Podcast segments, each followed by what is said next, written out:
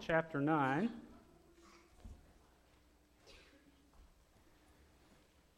Just a few short verses. Uh, this morning I uh, speak to us about preparing uh, for a harvest. I love this uh, time of year where we have some cooler weather.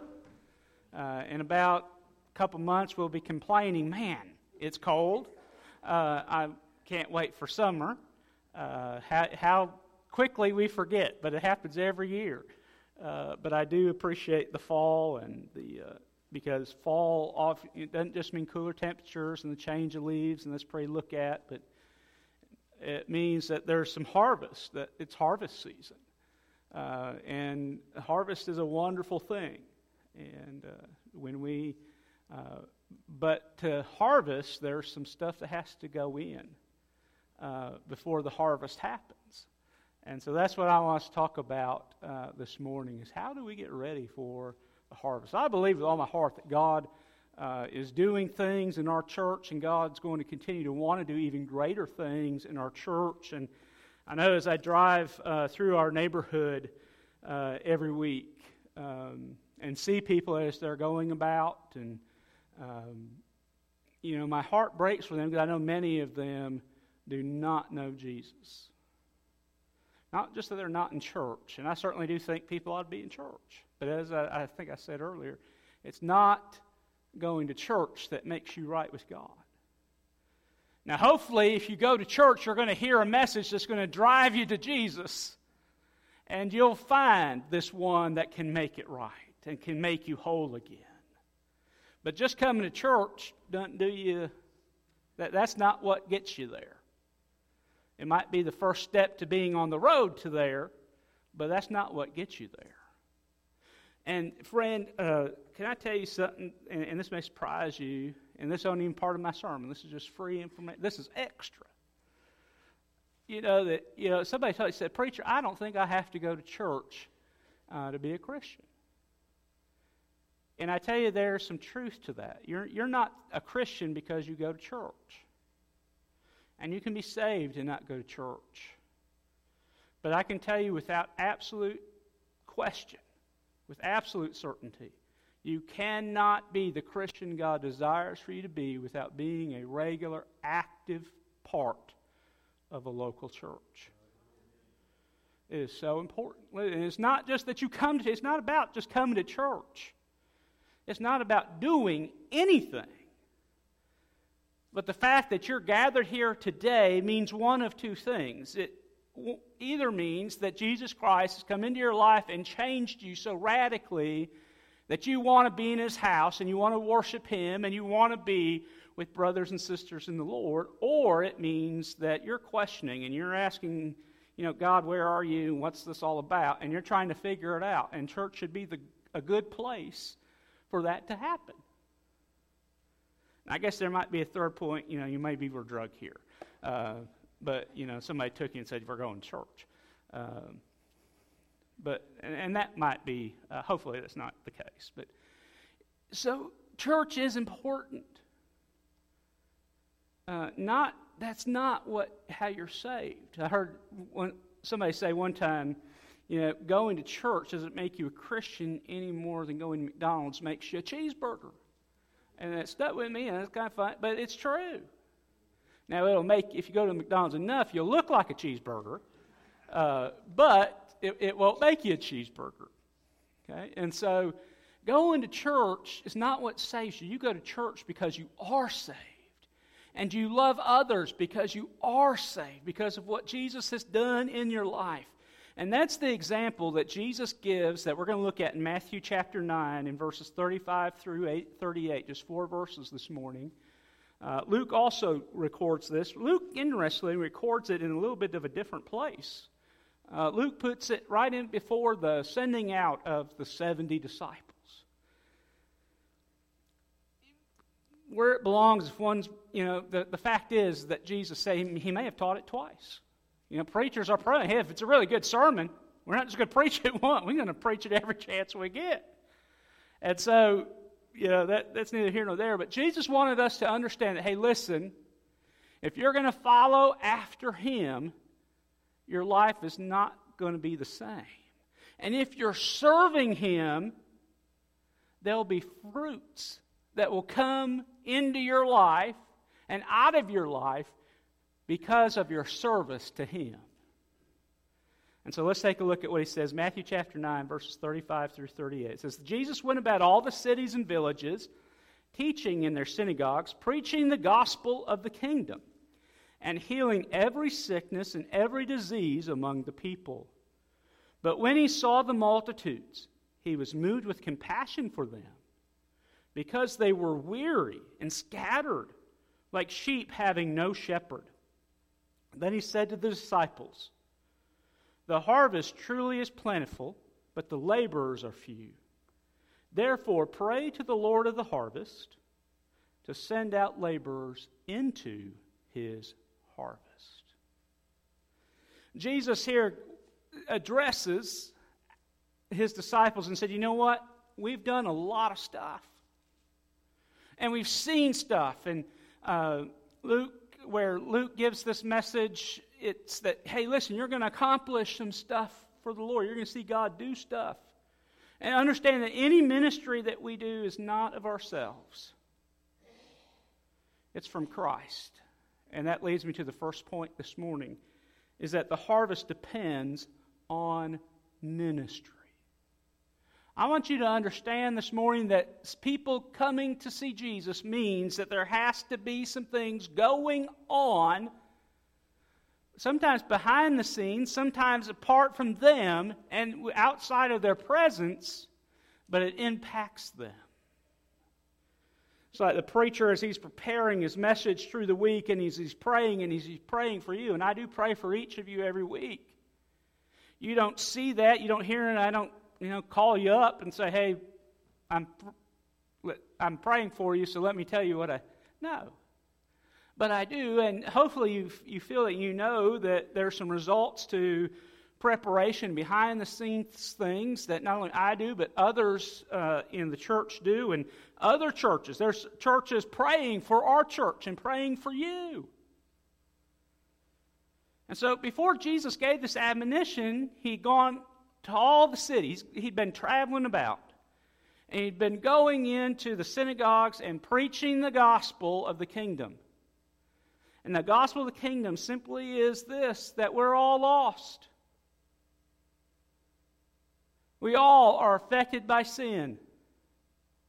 And the only recipe for the cure for that sin is faith.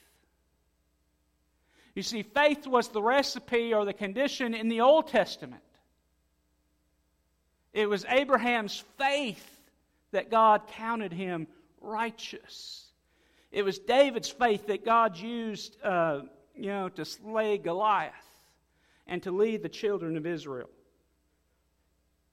And it was faith in the New Testament, it was faith in Paul's day, and it's faith today. But not faith in any old empty thing or anything that we want to make it. It's always been faith in God and faith in the redemption that He offers. Abraham didn't see Jesus, it was centuries, eons between Abraham and Jesus. And yet, Abraham knew that somehow, when God made a promise, it was going to come to pass. Faith is not, you know, just blindly taking somebody's word, but faith is knowing that you can depend on what that person has said, that it will come to pass. And trusting in that. And you know how that happens? It happens in relationship, by you having a relationship with the Almighty and you walking with Him because the disciples had walked with Jesus, they'd gone to all kinds of towns and villages. And Jesus had preached a message, maybe even the same sermon every night to each different synagogue that he went to. And he healed people of various diseases, and he did all kinds of miracles and, and did wonderful things. The disciples saw that. And do you think they were impacted by it? Absolutely, they were. And so here's the thing the ministry, the, the harvest that we want is souls. We want to see people saved. We want to see God change people's lives. Well, you know how that happens? It's by God changing your life and God transforming you and you being surrendered and used by God, and people see that and they hear your testimony and they say, you know what? If God can clean that wreck up, He can fix me too. We live in a world where there are a lot of people that think they've done too much bad that God can't forgive them and God can't use them and that God can't possibly love them. We live in a world where the word love means being used or being abused. The world needs to see what love really is. Love is giving, and love is care. But you see, you need to understand that you can't give what you don't have. And so Jesus has to be working in your life. But here's the thing Jesus can't just work in your life and you keep that and say, oh, that's nice. Let me put it on a shelf like I put my books on a shelf after I've done reading them. No, that's not how it works. You maybe have heard it this way, it's a little trite, but it says, you know, that we are blessed to be a blessing. And can I tell you that God changes your life and transforms you so that you can show others He can do the same for them? Can I tell you, I think Jesus would have come if you were the only one or I were the only one that needed salvation. I think Jesus loved me enough and He loved you enough, He would have come. But guess what? You're not the only one. And the fact is, Scripture says that every single human being on planet Earth is separated from God and has this disease called sin. Well, the thing is, the cure for that sin is not a shot, it's not doing good, it's not coming to a place. The cure is asking Jesus into your life. You see, He's already paid for the cure. All you have to do is accept it. But here's the thing once you accept it, your life changes. And so, because your life is changing and God is working in your life, guess what? That calls you to gather with God's people. It calls you to pray. It calls you to read His Word. Listen, you don't read the Bible, you don't pray so that you can be a Christian. You do those things because you are one. And as God uses His Word and He uses prayer and He uses His church to minister to you, because sometimes it may be that the church is needing to minister to you, sometimes it may be you that's needing to minister to someone else. Sometimes your just presence might be needed by somebody. And if you're not here, guess what? They're not, you're not ministering to them. They're missing out what God wants to do. But here's the thing when we're not preparing the harvest, when we're not tilling the soil, if you will, and if we're not actively working, keeping that soil up, and that's what prayer and Bible study and church and all those things, all those spiritual disciplines that the Bible talks about, those are things that help us to grow in Christ. And God uses those things to transform us. And as He transforms us, it's supposed to be like a little spark, and it's supposed to pass on to others. But guess what? If there's not a spark in you, I can guarantee you that the spark ain't going to jump from you to anybody else. And so if we're not praying, if we're not reading the Bible, we're not allowing God to change us, then God's not going to be able to change anybody else. So understand that Jesus tells us in these few verses that if you want God to bring a harvest, then there's got to be some ministry going on. That God has to be working in your life. You have to be going and allowing God to transform you and to change you.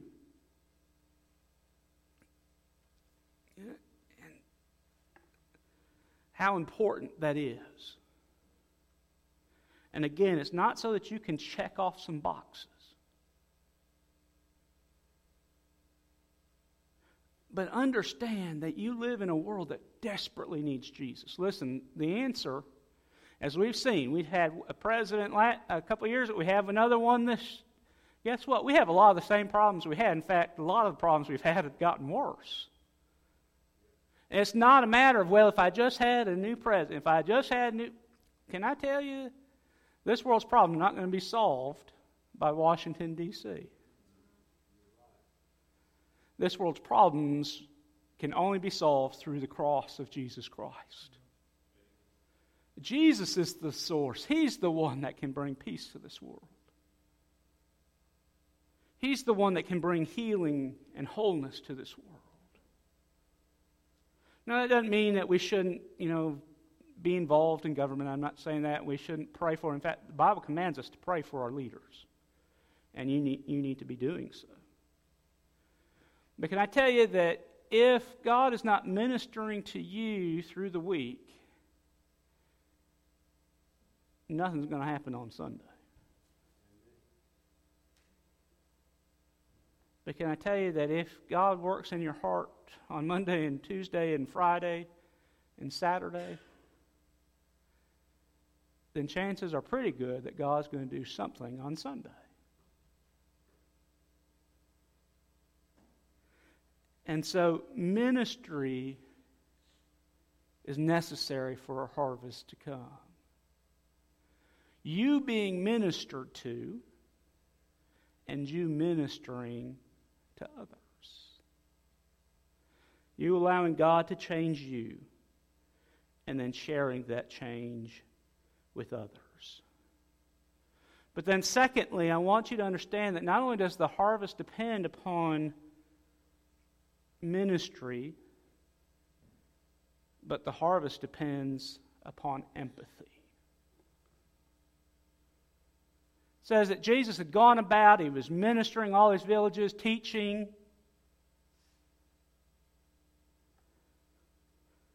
And then it says that Jesus was moved with compassion for the people because they were sheep without a shepherd. They were going out in every direction and not getting where they needed to go and he had concern for him. Unfortunately, our response to those that are dealing with various sins and struggles in life say, Ooh, I better stay away from them. Or we turn our nose up at them. Or we say things like, Well, if you'd only lived right, that wouldn't be happening to you. And by the way, people said the same thing in Jesus' day. people haven't changed. But as we read through the Gospels, you know, the only people that Jesus ever got really terse with were the religious people. And our favorite story that uh, Brother David preached uh, in John chapter 4 last Sunday morning the woman at the well. Jesus didn't belittle her. Jesus changed her life.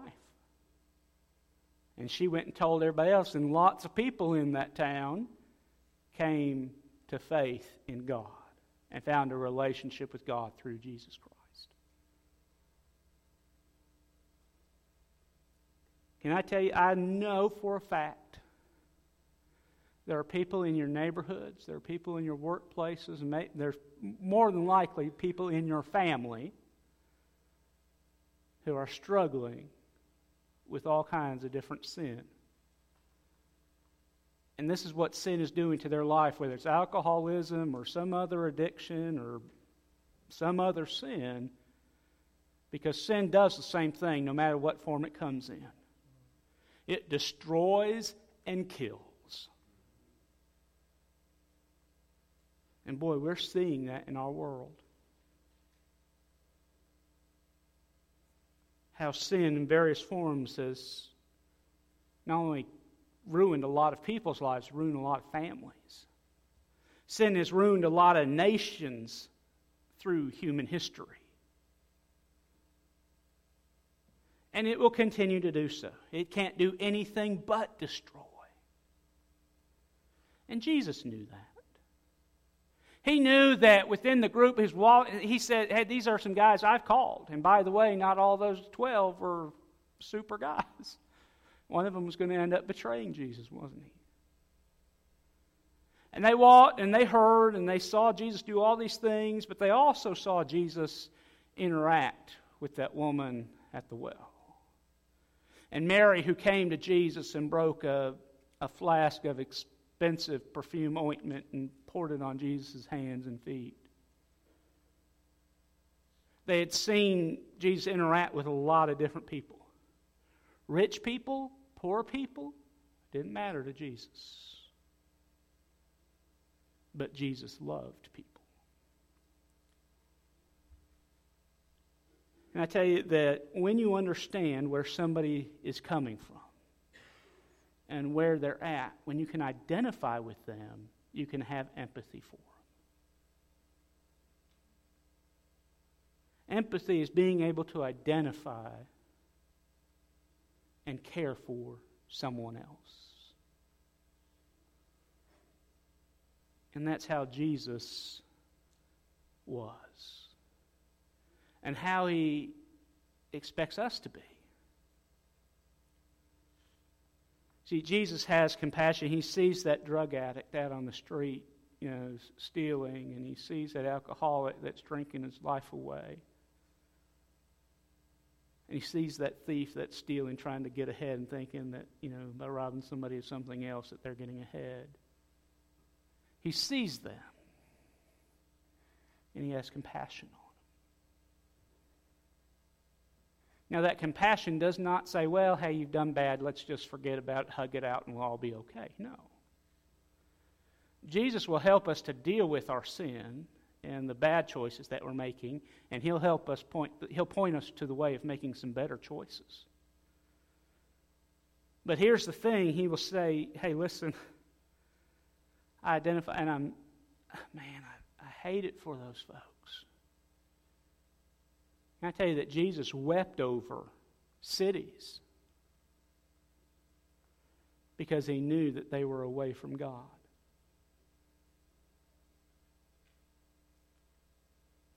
Harvest can come when we understand, we realize that, you know what, it's not that we judge or not down or put in a corner somewhere those that are different, those that are struggling but when we can be moved and have compassion on them.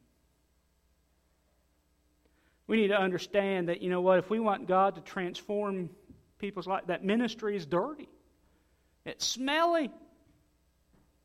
And because sin is smelly, and you know, this world is smelly, and you know, in order for God to transform and change, we have to be willing to get a little dirt on our hand. We'd be willing to hang around with people who are struggling with sin. In fact, we have to even be willing to identify with those that aren't just struggling with it. They've embraced it and they think it's grand. I'm not saying that we, you know, say, hey, listen, let me get drunk with you uh, so that I could. No. You can feel compassion and you can show compassion for someone without having been in those shoes. Because you say, you know what? I want some, I know you can have something better and something different in your life. So often, our response as human, even as good Christian people, our response oftentimes is to judge people and to put them down when our response should be, you know what? Yeah, you're in a bad place. Jesus loves you, and so do I.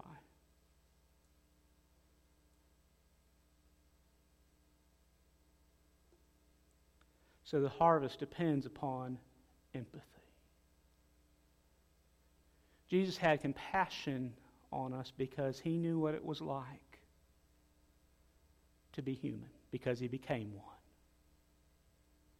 And because he was God and because he was man and was without sin, he was able to shed his innocent, perfect blood. Whosoever would call upon him would have eternal life. Whosoever. The woman at the well, you, your neighbors, those that live in foreign lands. So Jesus looked and he said, Hey, listen. He was moved with compassion. And then he said, You know what? The harvest really is plentiful, but the laborers are few. You see, not only does it take work to prepare for a harvest, it takes work to plant seeds and to water and weed the garden and all those kind of things. It takes a lot of work. Leslie and I had a garden one time. And we realized, hey, listen, paying 75 cents for a cucumber at the store really ain't so bad.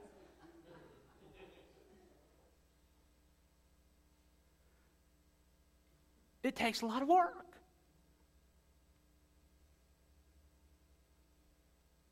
It takes a lot of work to have compassion on people. It takes some commitment. It not only takes money, it takes hands and nearness. It's not just enough to say, you know what, I'll pray for that person that's out on the streets without a home. And it's a whole other thing to go to that person and talk with them and pray for them and you know, maybe give them a meal. Maybe give them a job. That's something entirely different, isn't it? But Jesus said the, the, the harvest is plentiful, the laborers are few, though. You know what we talk about in Sunday school? This, you know, sometimes people go to church and they don't come to small, they go to big churches. And they go to big churches so they can sit in a pew and nobody knows they're there. Now, to do nothing, there's no demands made on them. And they can miss, and hey, nobody knows, and nobody cares, and you know they're, they're not called. Uh, nothing's expected of them. Can I tell you, that's not what being a disciple of Jesus is. When we're one of Jesus' disciples and when He's changing our life, he says, You know what? As I'm changing your life, I'm going to use you to change others. I tell you that Jesus doesn't call bench warmers. Whether you're 90 or 9 or somewhere in between, God can use you. I tell you, as long as you're still above dirt, God is using you and God is changing you. You're not what you're going to be, and you're not what you should be, but praise God, you're not what you used to be. And it's God's working that change in your life. He said, you know what? Yeah, the, there are a lot of people, they just don't want to work. There's lots, every store I've gone into, every restaurant I go to, there's a sign on the window help wanted. Where George and I went, uh, it said we, it's when we went to the association meeting. We stopped at a gas station to get a drink and used the restroom. They had a big sign on the door $1,000 sign up bonus uh, at the gas. I mean, because they can't get help. Because people don't want to work. Well, can I tell you, there's people that don't want to work in God's kingdom either. But let me tell you this, my friend. If God is changing your life, and God is working, and God is transforming you, you'll work for Him. But here's the thing the work for, that we do for God It doesn't even seem like work. Man, we just say, man, look how blessed I am. Look how, you know, God has changed me. Listen, God hadn't changed you just so you can be a pretty little knickknack on a mantle somewhere. God's changed you so that you can help change someone else. And so he says, Pray that the, to the Lord of the harvest that he would give workers for the harvest. And so the harvest depends upon this last thing. I want you to notice this last point. The harvest depends on. Brother Rodney, put the last slide up. What does it depend on?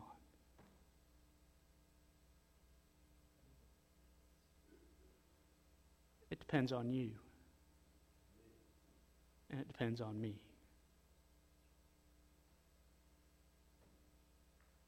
You see, if we're, Leslie and I don't have a garden, guess we don't have an overflowing abundance of okra and cucumbers and peppers because we didn't plant any okra, peppers, or cucumbers. We want some, we go to Kroger and we give them whatever they're asking for it because we didn't do the work. Guess what? Miss Holly, she planted a garden this year. She said last week she's got okra coming out of her ears, uh, got peppers everywhere. I'm going to spoil your Christmas present. You're getting pepper jelly.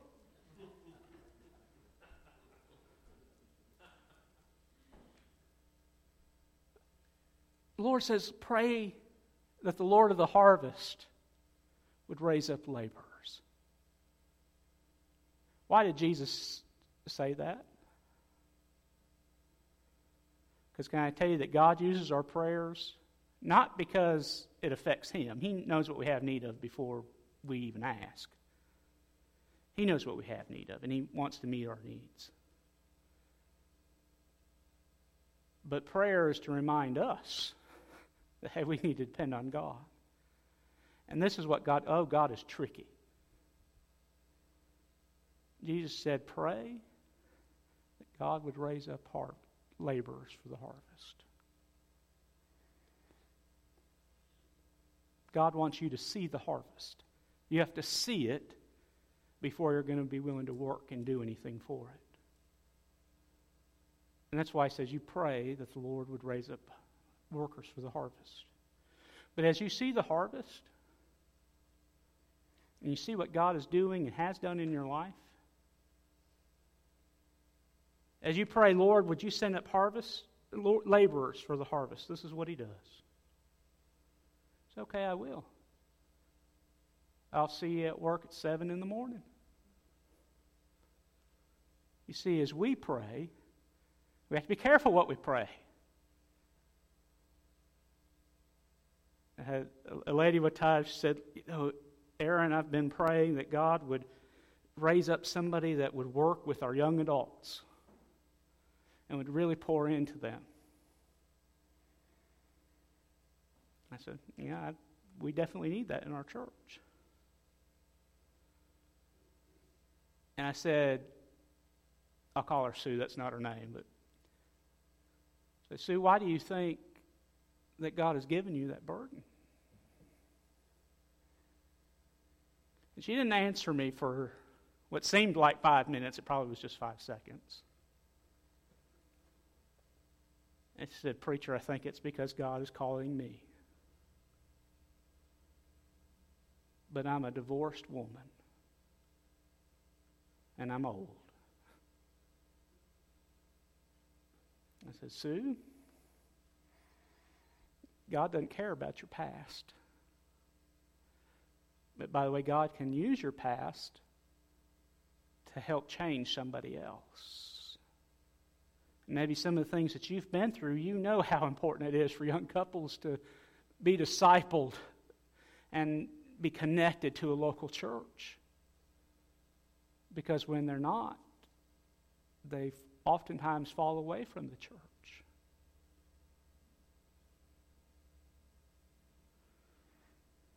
And so she took on that ministry, and we had even more young families and, and young adults that weren't married begin to come to our church.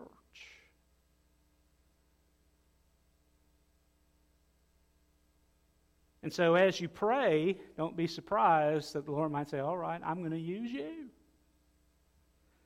It may not be, it may be that, but He will use you for something. Again, it won't be sitting on a bench. God wants to put you in the game. There's far too many Christians say, you know what, I want to be on the bench, I want to wear the, the uniform, but I don't want to play the game. I said, you know what, I don't need people like that. What I need are people who's been transformed. And they know that the gospel, you see, you didn't clean yourself up and you didn't change yourself, and you're not changing yourself. God is changing you. God is doing it. And I can assure you, if God can do it for you, He can do it for anyone. And here's the thing He will.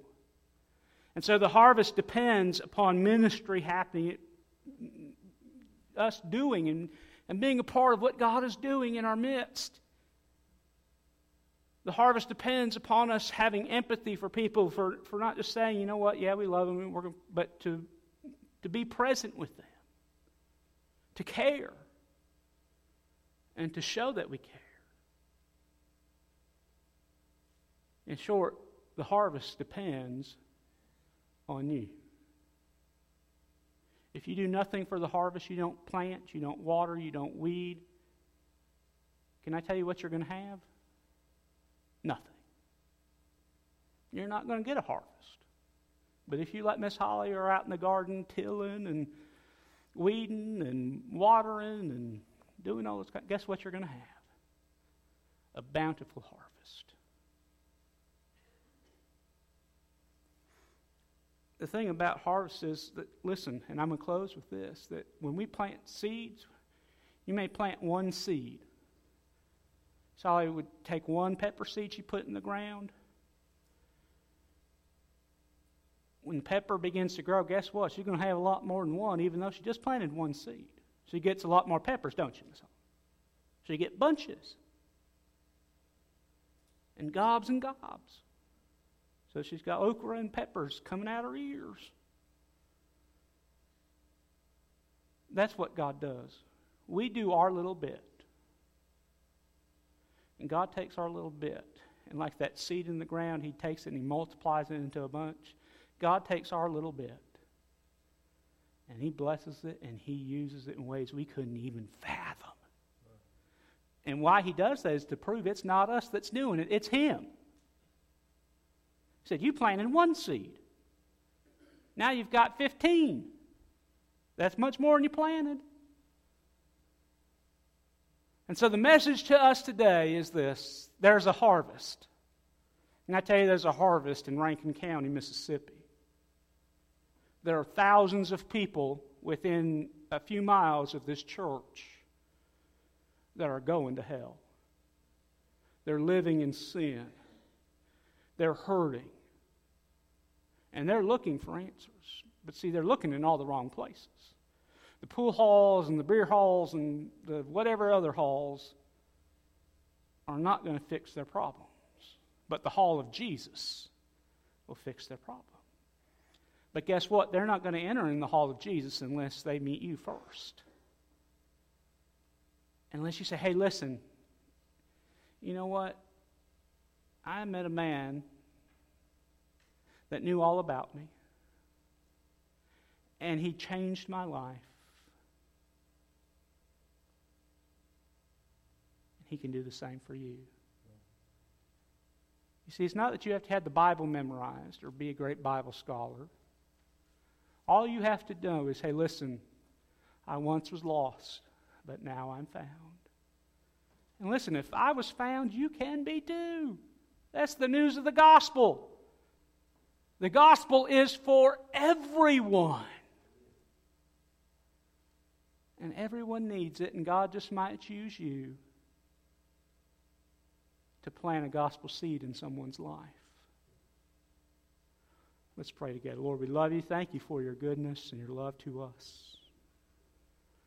Lord, our prayer this morning is there's one that's lost, one that's never been set free and transformed by coming to faith in you. Lord, would you help them today to acknowledge their sin and recognize their need for salvation